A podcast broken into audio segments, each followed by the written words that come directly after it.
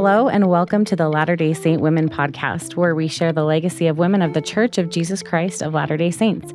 You'll get to know the faithful women who shaped our past and hear from inspiring women of faith today. I'm Shaylin Back. And I'm Carly Guyman. We are your co hosts. And today we are so excited to welcome Melissa Wei Ting Inouye as our guest. Melissa, welcome. Thanks so much for having me. It's really fun to be here. Thank you. We feel so fortunate to have Melissa joining us today. And this is an episode Shaylin and I have anticipated for more than a year. So we're excited mm-hmm. to have you. To briefly introduce our guest, Melissa received her PhD in East Asian languages and civilizations from Harvard University and served as a senior lecturer in Chinese studies at the the University of Auckland. Melissa was born in California, is a fourth generation Chinese Japanese American, and most of her adult life has been spent outside the United States. She and her husband have four children, and Melissa is a beautiful writer. And we are so grateful to have her in the studio today to talk about her work on the church's Global Histories Project, something she's been working on as a historian. And longtime listeners of the podcast will remember that we published an episode last year with Melissa's colleague, Ryan Saltzgiver, and he gave an introduction to the Global Histories Project and shared just a few of the personal narratives of women around the world who accepted the gospel of Jesus Christ. And to this day, this is one of our favorite episodes, mm-hmm. and we'll make sure to link to it in our show notes. And there are so, so many more stories to share, which is why we invited Melissa here today to continue that conversation. So we really hope our listeners will enjoy it. So, to jump right in, Melissa, for those who are not familiar with the Global Histories Project, will you just give a brief summary of this effort? Yeah, you can find the Global Histories in the Gospel Library app or on the church's website in the Gospel Library. And there's a section called Restoration in Church History. And then in that section, you'll see a little thumbnail which says Global Histories. So, the project of the Global Histories is to tell the story of the Latter day Saints wherever we are so often people think church history means the history of all these counties in the Midwest in America in the 19th century. And actually, church history, you know, unfolds everywhere. And given the fact that uh, the majority of our membership is outside the United States, most of our history is outside the United States. So we're trying to rectify that gap. Mm-hmm. And between what is available and what is in terms of our history. Mm-hmm. And it's just so faith promoting to read these stories and listen to these stories. And it's not necessarily prominent leaders of the church, and it's not necessarily people who joined the church in the very beginning, but it's so beautiful that it's all around the world, members from almost every country every we could even of think of. Yeah. And it's just so neat to be able to gather these stories and have them in one place and accessible to the general membership. Yeah, it's really fun sometimes we feel like we're kind of wading through a lot of weeds trying to find the really good materials. It's not that Latter day Saints haven't been making history and doing things and um, taking the church to new places in the in Papua New Guinea and you know the Democratic Republic of Congo and South Africa and South Korea. It's just that so often the people who were there keeping church histories were missionaries uh, from North America mm-hmm who were writing in English to their mission administrators about basically transfers, long, yeah. long lists of, you know, this missionary came, this missionary left, this missionary came, this missionary left. But what we're doing is we kind of dig through these records is like, but what were the local people yeah. doing? What were they doing? What were they eating at their church activities? Where were they going? What was their favorite kind of thing to do? And that's what we're kind of digging for. Those unique stories that reflect the local people and the local culture. Right. One thing I love about the global histories is they're actually really short. Mm-hmm. Like you could jump in and get just kind of a quick summary. So that's something for our listeners to know. This is not like a novel that you have to read about a single country. It's a really succinct, punchy story or narrative. Ryan Saltzgiver actually read something recently that said that, you know, Jesus told all these different parables, and the longest one is the parable of the prodigal son, and that one's about 500 words. And our global histories are 500 words or less. That is so neat. It does make him really accessible and you kind of get sucked in too, which is fun. And I also like it isn't just from missionaries' perspectives, and the gospel wasn't spread just through missionaries, but even through migration. And we talked about this on our last episode as people moved from Europe to South America or Africa, and then they organically, the church spread from them and their efforts. So those were a couple things. But we did want to ask too, Melissa, how you became involved in this project and how it has personally impacted you and your faith and how you feel about the global church. Well, this is kind of personal, but I came to leave my beloved job at the University of Auckland and, and be here because I got really sick and I came to Utah for life saving cancer treatments. Mm-hmm. Wow. I never saw myself being in the church history department. I Mhm. have colleagues in the church history department, you know, who are my colleagues in the field, Mm-hmm. and I'd always admired them, but I just never thought that I'd be here. But Mhm. here I am. And it's just fantastic to be here at this moment when we're still working on the global histories. So much of my academic work has been focused on global Christianity. Mm-hmm. So it's super to be able to look at this question from a kind of internal vantage point. Awesome. Wonderful. Thank you.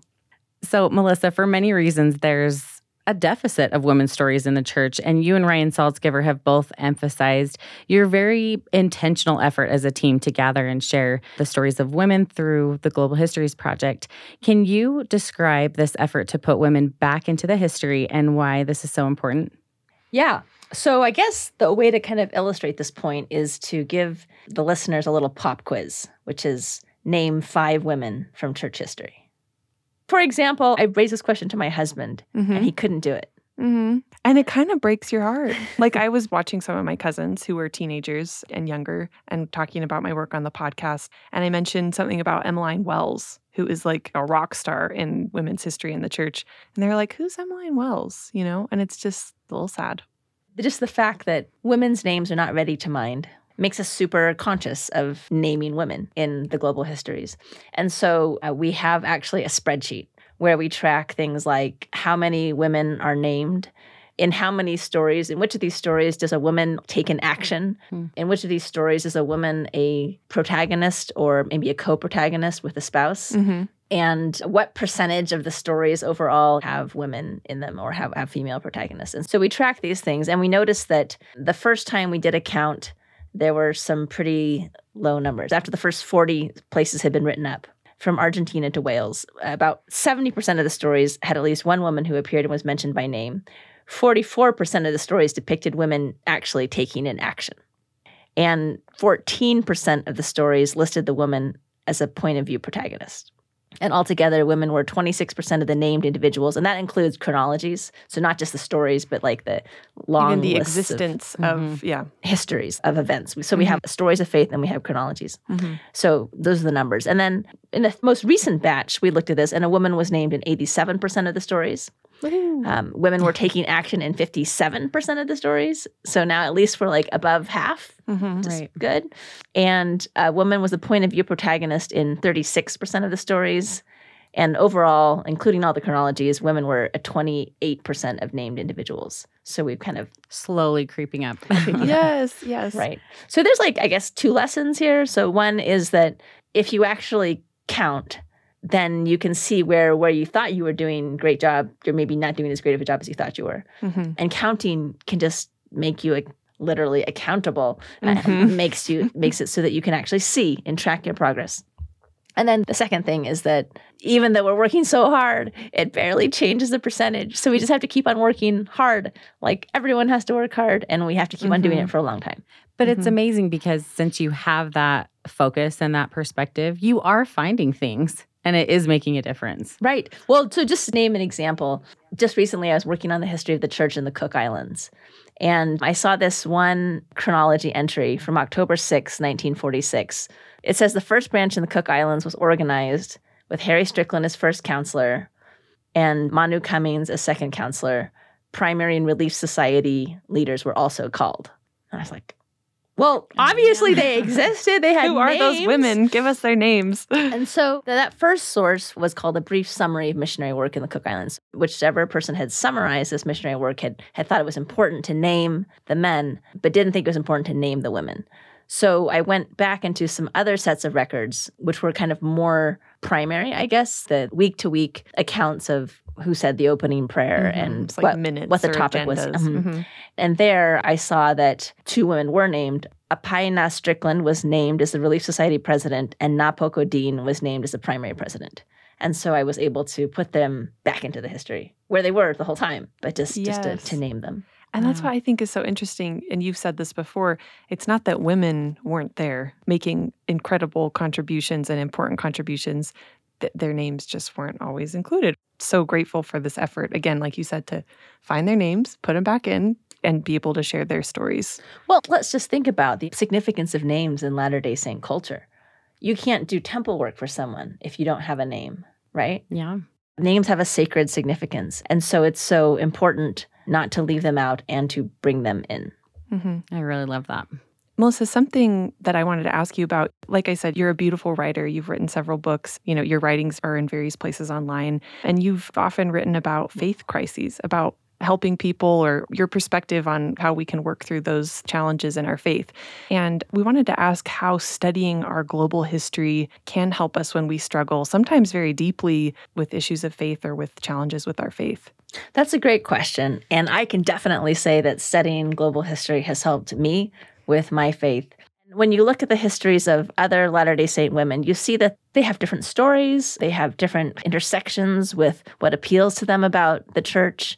They're just doing things in a different way. And the issues that they see are not completely different because we're all human, but people have really different experiences. So let me just share, for example, a really cool woman. Um, she's in the global histories. Mm-hmm. Her name is Isoa Ikponmwen, and she is recently retired as the Supreme Court Chief Justice of Edo State in Nigeria. She might be like the highest ranking judicial woman uh, that we have. Wow. Mm-hmm. The, you know, the Chief Justice of a state in Nigeria. And Christine Durham, I guess, was Chief Justice of in Utah. So maybe like she Comparable, and Isoe yeah. are like on the same level. Mm-hmm. Amazing, smart. She actually is a convert and she discovered the church when she was serving already as a magistrate in Edo State. Her office was near her mother's home, and during one visit to her mother's home, she saw some of her nieces and nephews reading a book to her mother. And her mother was illiterate, mm-hmm. and she saw the book and she's like, oh it's the Book of Mormon. That is a bad book. Throw it out. and she confronted her brother who had brought it home, and he's like, No, this is a good book, and the church is good. But she was like unconvinced. But then later on, uh, Isoe found her mother writing in this big book. And she asked her mother about it, and she explained that the church that had given them the Book of Mormon also did literacy courses, and she was learning to read. Uh, she was learning to read the scriptures. She was writing letters to a daughter who had emigrated. And Isoa said, I saw my mother so happy. And she started to kind of reconsider her assumptions about the church, and she said, There must be something there. Mm-hmm. So then the next Sunday, she attended the local ward, and she was struck by the peace she felt she didn't you know join the church immediately for over time. a year mm-hmm. um, she and her colleague like used their legal training to kind of interrogate tear the apart the claims, claims. Mm-hmm. but eventually she kept on going and she prayed about the things that she was being taught and she had this dream that confirmed to her the truthfulness of the gospel and she and her daughter were baptized when she was sworn in as a chief justice of edo state after the swearing in ceremony, the reporters asked her about her attitude toward her work, and she quoted King Benjamin from the Book of Mormon. She said, When you're in the service of your fellow beings, you're only in the service of your God. So, completely, yes. Latter day Saint, you know, her, her credentials are impeccable. But I'm familiar with some of her writings, and in her writings, I think that she and I would have pretty different approaches to this issue of gender, mm-hmm. gender norms, yeah, the language we use. Mm-hmm. Yeah, I would say that she's a lot more conservative than me mm-hmm. on the spectrum of academic North American feminist discourse. Mm-hmm. But like, who is more feminist? who is like awesomer um, in terms of lifting women and just representing in the most cool way? Like, clearly her. Mm-hmm. mm-hmm. So this just like stories like those of Justice Ikponmwen just make me realize, just just give me a little more perspective. Sure. That I'm not the only woman in the world and mm-hmm. my expectations and, ex- and, and even the expectations of people who are a lot like me, you know, mm-hmm. who I talk with a lot online you know, we are a small corner of the daughters of God. That's such an amazing and important perspective. I've never thought about a lot of the things that you're sharing. And I just think that's such a neat way to tie this into the global histories and mm-hmm. just have that perspective reading about these incredible women and the mm-hmm. things that they're doing, yeah, in all of their spheres. And that we don't have the authoritative perspective or experience right. or the only perspective it's so humbling to be reminded of that. Mm-hmm. Thank you for sharing all of those thoughts. I do think that provides, again, an important context for these stories. And in previous conversations, you've shared with us some stories of really remarkable women of faith that you've come to know through this project. And we kind of just want to turn the mic over to you, Melissa, and ask you to share a few more of these women with our listeners. Cool. Sometimes you get these stories that point towards this kind of universal thread towards yes. this this idea that like we're all children of God and there's something here for people. Mhm. So, for example, in Mongolia in 1994, uh, Bachimeg was grappling with these questions about the meaning of life. Her beloved uncle had died, her favorite uncle, and she was looking for meaning. So she asked one of her cousin's friends who went to some kind of American church if she could go with her. And she said that as soon as she stepped into the meeting, she felt this peaceful feeling. I'll quote her. She said, I remember this feeling from when I was five years old in the woods, lying down. I felt like I belonged there the moment I walked in. They sang the hymns, and I liked the hymns. The whole process just felt like I had to be there. Hmm. So cultures do separate us, they divide us, they, they change the kinds of expectations that we have. And yet in Mongolia in 1994, Bachimeg walked into this building and had this feeling that she recognized Mhm. from when she was 5 Mhm. in the That feeling of peace. Yeah. And I love that hymns are so often universally, and, and hymns can be different in different parts of the world, but some hymns we share. And I love that that's often something that brings people in. Right. So then Bachimeg had a friend named Soyolma, and they had been exchange students in Russia together. Mm-hmm. And so one day, Soyolma asked Bachimeg, why'd she stop drinking tea? And Bachimeg brought her to church. And then Soyolma eventually joined the church, and they would accompany the missionaries and translate for them. And the Book of Mormon was only available in Russian. So because they had this Russian language expertise, they were mm-hmm. able to very fluently translate for the missionaries. So, so at a certain point, they like knew these discussions by memory. Yeah. Yeah. So, be- so, like the missionaries would get to a certain point, they'd say, they'd say, "Hey, you forgot the part about blah blah blah blah blah," and the missionaries would, "Oh yeah, sorry," and they'd like go back. But they just thought it was kind of like a dream, you know, like it's so expensive to go overseas. But then one day, after Bachimeg had gone to school in St. Petersburg, Russia, and been part of that local Latter day Saint congregation, she came Mhm. back from her study again. And she said, Do you know that we can serve missions? Uh, and so then Bachimeg and Soyolma both turned in their papers. So Bachimeg came to Temple Square, and Soyolma served in Utah Provo Mission. And they were the first two missionaries So from Mongolia. cool. That is so neat. So that's one story. Another story that kind of gives us another angle on this is the story of Plaxides Nyasondo Nyanamo. In We're glad you're the one saying these names and not us. And so the context in which he tells this story is against the backdrop of this huge kind of economic crisis in Zimbabwe between 2007 and 2009. So during this period there was there was drought, there was record-setting inflation. One church member said you could go with a wheelbarrow full of money and buy a box of matches. Wow. So it's so scary. Right. That is terrifying. Um, there was a cholera outbreak. Uh, there was all this social instability. And at this time, members of the branch would kind of pull together. Those who had food items would bring them to church.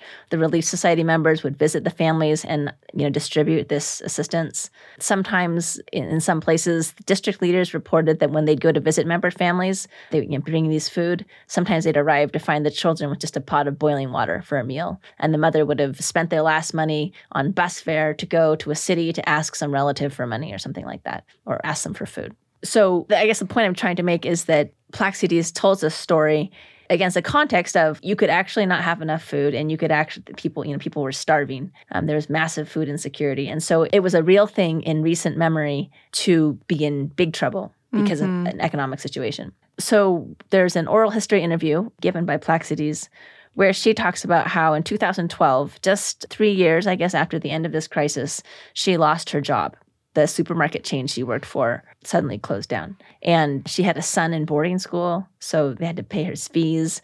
Um, they were still renting, and she didn't have any other Income. options. Mhm. Right. So she said, I didn't have money to take care of my family. I was affected temporally and spiritually. She says, You cannot even concentrate, so you die spiritually bit by bit. But she decided she would start a business cooking food. So she sold her clothes and she used $20 to buy ground corn, meat, vegetables, tomatoes, and an onion. She cooked these in four big pots with the assistance of her sister and niece. And she got $40. So 100% profit. Mhm. So then she took that $40 again and she bought new stuff and, you know, Kind of kept going. kept going. Yeah. And she said, I would pray unto the Lord that he would guide me. Now, in 2014, so after she'd been in business for two years, she joined a group called Starting and Growing My Business. It's like a class that you can take with the Mhm. Self Reliance Program. Mhm. In her oral history, she talks about learning to separate business funds from family money, learning to keep records so that she knew whether she was making a profit. And her business continued to grow. At a certain point, she had to hire several employees. Another point, she got this catering contract for a local church's three day conference with 600 people in attendance. And so she said, I'll quote her here. Uh, she's talking about the self reliance classes. She says, I put so many things into practice. I do record if there are any shrinkages. I do record everything that I do paychecks, receipts. Now I'm able to pay my tithing. And she says, I'll just quote her some more because she's so awesome. She says, God would never put us in a situation he knows we won't pass through. Even in business, it won't go smoothly, sometimes the ups and downs, but we have to have faith in Jesus Christ that he will pull us through. So, again, like this incredibly inspiring story of someone who staring into the abyss Mm-hmm. of not having a job in, in a place where that can have huge, huge catastrophic consequences. She dug in. Persevered, and, uh, she persevered and she sought extra learning. Uh, she tapped into resources that were available in church. And now she has this massive business. Thriving. Yeah. And it's amazing to me because even though we all have such different cultures and different paradigms based on our experiences, the principles of the gospel are universal. So when we have faith in Jesus Christ, that's universal. She's paying her tithing and this principle of receiving blessings from paying our tithing based on our willingness to be obedient like those things are universal and so i just think this story is so beautiful of her Mhm. success that she was able to have using these resources Yeah. Um, some stories are just like, um, are not necessarily like, you know, da da, moral to the story stories. Right. But, um, so they're just like gripping stories. So here's Mhm. another gripping story. Um, this is um, Venerada Baquen. Ah, I can't, I'm not really good at Spanish. Her name is Venerada Baquedano de Lagos in Honduras. And she gave birth to her 10th child. wow and the, the That baby, in and of itself is a Yeah, great story. a lot. it was a baby boy, and she actually named him Miller in honor of a missionary who served in their ward in Choluteca. So, seven days after she gave birth to this new baby, Hurricane Mitch had struck Honduras, and the waters of the nearby Choluteca River were rising.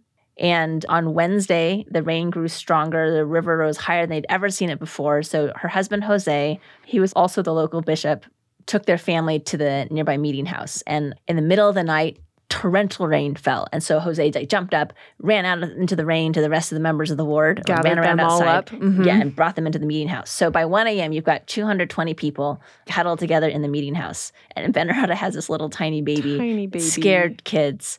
They're all cooped up with their belongings. Um, they had no food, you know, because they were like hemmed in by the floodwaters. So, and so they just began to pray, and that eventually the waters finally receded. But when the storm abated, they saw their entire neighborhood was just like a field of mud. Uh, the new bridge had been washed away. The roads, the melon fields, the shrimp ponds, the cars had been washed away. Everything was washed away. And so she was there with her new baby and all of her kids and her husband and the neighbors in the middle of this massive devastation and just having to start all over again. Mhm. And when you think about like what it means to be part of a global church and a global brotherhood and sisterhood, these stories are our stories. And these Mhm. things that have happened to members of the church have happened to us. President Hinckley came and spoke to these members within a couple of weeks after this hurricane. He said, As long as the church has resources, we will not let you go hungry or without clothing or without shelter. You are our brothers and sisters. You are as precious to us as are the members of the church in Salt Lake City. When you suffer, we suffer. When you are putting great stress, we feel that same stress. And that's what you get when you read the global histories. You get this mm-hmm. sense of the experiences and also really the, unifying. hmm and the perspectives and the trials of different Latter day Saints. And you get this sense of, like, in some ways, we're not as well off as we thought we were. All of the problems, the hunger, the natural disasters, the political struggles, all of those things you know, that happen in the world happen to us. happen to us. Yeah. because mm-hmm. the Latter day Saints are everywhere. absolutely Such an interesting perspective. I love the story about Debbie Pierce in Jamaica, and I love the sister in Thailand. So the sister in Thailand story, this is a very interesting person. Her name is Sri Laksana Suntarahut. And she was really well educated. She had lived with the Queen of Thailand and she had received this really awesome education in English and Thai. So, a, a super well educated person. And she became the kind of spearheading member of the translation committee on the Book of Mormon. So, she was translating the Book of Mormon into Thai. One night, she, well, I'm just going to read you the story. So one night, Sri Laksana lay on the floor to rest from translating.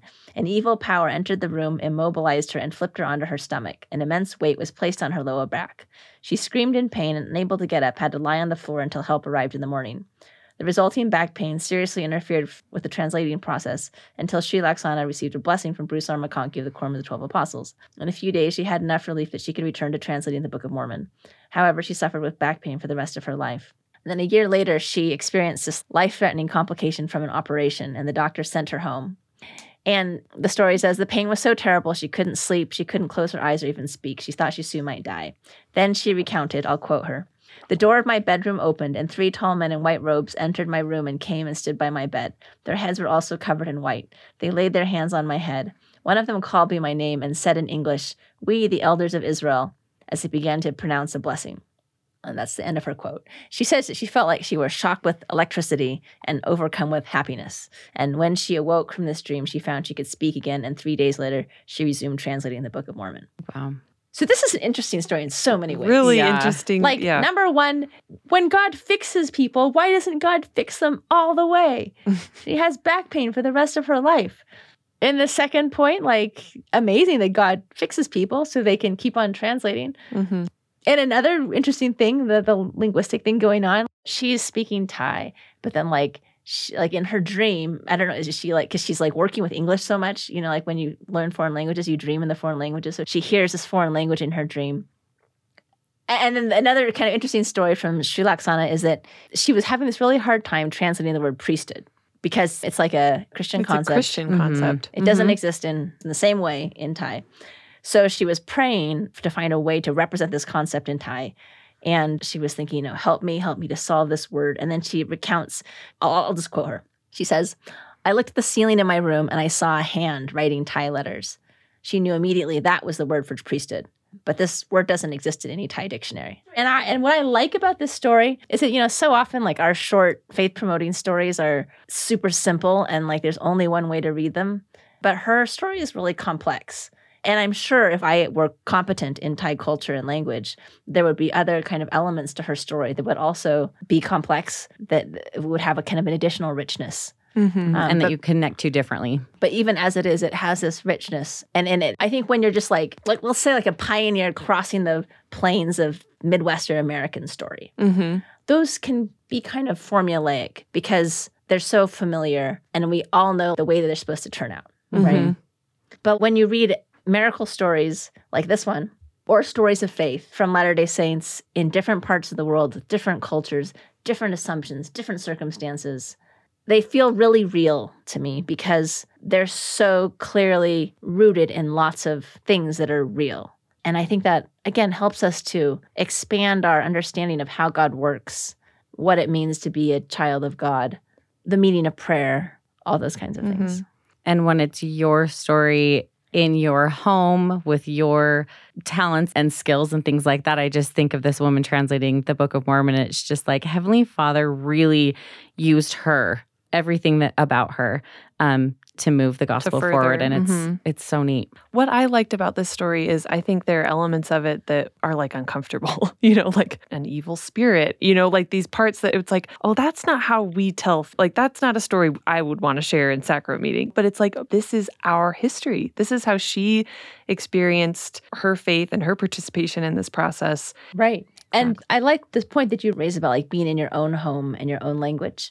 So it's really important to us that these histories uh, can be read by people in their own languages. So these are all translated into multiple languages.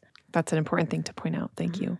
And then the, the great thing about these being published on the web is that sometimes people will contact us from these countries and they'll say, yeah, How could you have said this? Blah, blah, blah. This is totally wrong. And we're not trying to make mistakes, but we're so grateful when people point that out to us. It's like a work in progress, it's like a springboard for expanded work on global history that's in the works. Awesome. Let me share one more story. So Ryan Saltzgiver, my colleague, really likes this story about Kim Do-pil. So Kim Do-pil ran a small souvenir shop in South Korea, and Latter Day Saint Airmen saw that they were hungry and they hadn't eaten for a while, so he came back and gave them hamburgers. And then he invited them to church, and shortly thereafter, her daughter, Do-pil's daughter, was baptized. And after being baptized, her daughter gave her mother a Japanese copy of the Book of Mormon. So in South Korea, because they had been colonized by the Japanese, they could read Japanese. Though eventually, of course, the Book of Mormon was available in Korean, which mm-hmm. was more ideal and celebrated by the Korean Latter day Saints. The, the thing that impresses Ryan so much, which, which I think is also very impressive, is that she read the Book of Mormon uh, very carefully. When I think about how I first read the Book of Mormon, I think I read, you know, I Nephi haven't been born of goodly parents. I read that like 17 times and then I never got past the Isaiah chapters in Second Nephi. But what she does when she she reads the whole thing really carefully, she creates this 12 foot long scroll where she traces the genealogy and the line of authority of the people and the prophets mentioned in the Book of Mormon. She creates this chronology of the different migrations, like you know the Jaredites Oh, wow. and all the people who go in and out, uh, and she outlines the key doctrines of the Book of Mormon. And so, so she's like really seriously maps it all out. studying it, like the way that you if you were writing a theological book or something. yes. And she says, one particular day as I was studying, asking God for knowledge of the truth, I felt his divine spirit, and it convinced me that I should join the church. And so then she was baptized, and the members of the local Sunday school immediately recognized that she was an expert on the Book of Mormon. and What a valuable asset to their new branch. yes, and so she gave super good lessons, in depth lessons on the Book of Mormon as the first Relief Society president in Korea. That's amazing. Yeah, it's just like I just love stories that show how you know Latter Day Saint women are smart, they're thoughtful, their talents are recognized, hmm and uh, their expertise is valuable, Yeah. and they contribute so much. And so you know how important is it to like actually keep them, put them back into our history? Yes. Yes. Well, That's and amazing. again, I think when we think of Korea, it's like, oh, there was such a great missionary effort. You know, we sent over young missionaries, and that's how the church in Korea is what it is today. And we do often forget about, like, what kind of influence would this woman have had? And again, it was, I think, interacting with military that were there in the area that she was introduced to the church. But then for her to be a leader and I don't know, a mother maybe, and her influence is really incalculable. Right. Mhm. Well, and we can also think about the role that the missionaries play in a local ward. I mean, think about the role the missionaries play in your ward. So, what makes a ward a ward has nothing to do with missionaries. It has everything to do with the local saints. This is not to diss missionaries. I'm, I've been No, a no, no, missionary no. in Taiwan, They just have a different role. but like when we actually, yeah, when we tell church history, so often we have been stuck with just like the file folder label on the outside of the file and not the contents of the file itself. Yes. And again, it's not because anyone's trying to disrespect local Latter day Saints, but it's just that these records and their stories haven't been the same kind of priority for us as they Mhm. are right now. Well, and it's not negating any perspectives, it's just bringing them all together. It's like we need all of these perspectives to tell the story of Latter day Saints. And, and now, when you have a really well mature and well developed church, then the local saints start to develop their sense of history too. Like you talk to people and you, you find that there are people that everyone knows about or stories that everyone's heard. Like Yes. in Taiwan, everyone knows the story about the member who came home to cook the missionaries a lunch, and the fish that he had bought at the market was wrapped in the newspaper, had the ad for the land that eventually became the land the Taipei Temple was built on. So, like, everyone knows that story, is what I'm saying. And so, over time, as the church becomes more mature and as they have more resources to develop to kind of collecting the history and to preserving it, then that's what we get to. So it reflects institutional maturity, it reflects opportunities, it reflects personnel, like who happens to be at a certain place at a certain time, who cares about recording a certain history. It's all those kinds of complex factors. But we're trying to systematically recover as much of this local history as we can. That's wonderful. Melissa, is there anything more you'd like to share with women of the church or those listening to the podcast? I think because of the work that lies before us in restoring natural proportions of women in the stories that we tell, I just like to encourage everyone, women or not a woman, to tell these stories. Uh, you can find them in At the Pulpit. You can find them in, you can look at the Global Histories, which now has more and more women in it. Woohoo! You can listen to the whole podcast. You can share this podcast. Just do whatever you can to circulate these stories and make them part of our collective consciousness. Because if we write these histories but nobody reads them and nobody tells them again, then it's like they don't exist either. Well, and the goal being that in 10 years from now or or whenever from now, when you ask that question again, can you name five women from history, Right. you know, from the history of the church? Yeah. We'll easily be able to pull up names and they won't just be pioneer woman from North America, but they'll be, oh, and I love this story from this woman in Thailand or this woman from Mongolia. Right? It'll Be Mhm. like Kim Do Pil, 12 foot scroll. Yeah. Isohe Ikponmwen, Supreme Court Justice, Edo State, Nigeria. Yeah. That'll be cool. We'll look Mhm. forward to that. Well, I just love the phrase that you used. You said you're working to restore these natural proportions through these stories that are told. And so I love our opportunity to then share them and retell them. So, mm-hmm. Melissa, thank you so much for taking the time to be here with us today and to share all of the amazing work that you're doing. Thank you. Oh, it's my pleasure. Thanks so much for having me. Thanks, Melissa. And to our listeners, thank you so much for tuning in to this episode of the Latter day Saint Women podcast. And we have a big favor to ask. If you enjoyed this or other episodes, will you go now to your favorite podcast platform, click subscribe, and leave a rating or review? We would be so grateful. We also encourage you, as Melissa did, to share this episode with a friend or family member or someone who would benefit from this great conversation today with Melissa. You could mention it in conversation or send it in a quick text or social media message.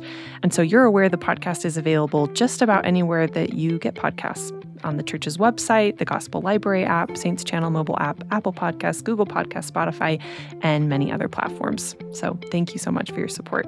And we love hearing from you. We were just talking earlier about how much we love to read the reviews and we get so makes many makes our day. It makes our day, but we mm-hmm. also get so many good ideas and such great feedback. So if there's a topic you'd like to hear addressed or a guest you'd like to hear from, just let us know. Feel free to contact us at podcast at churchofjesuschrist.org.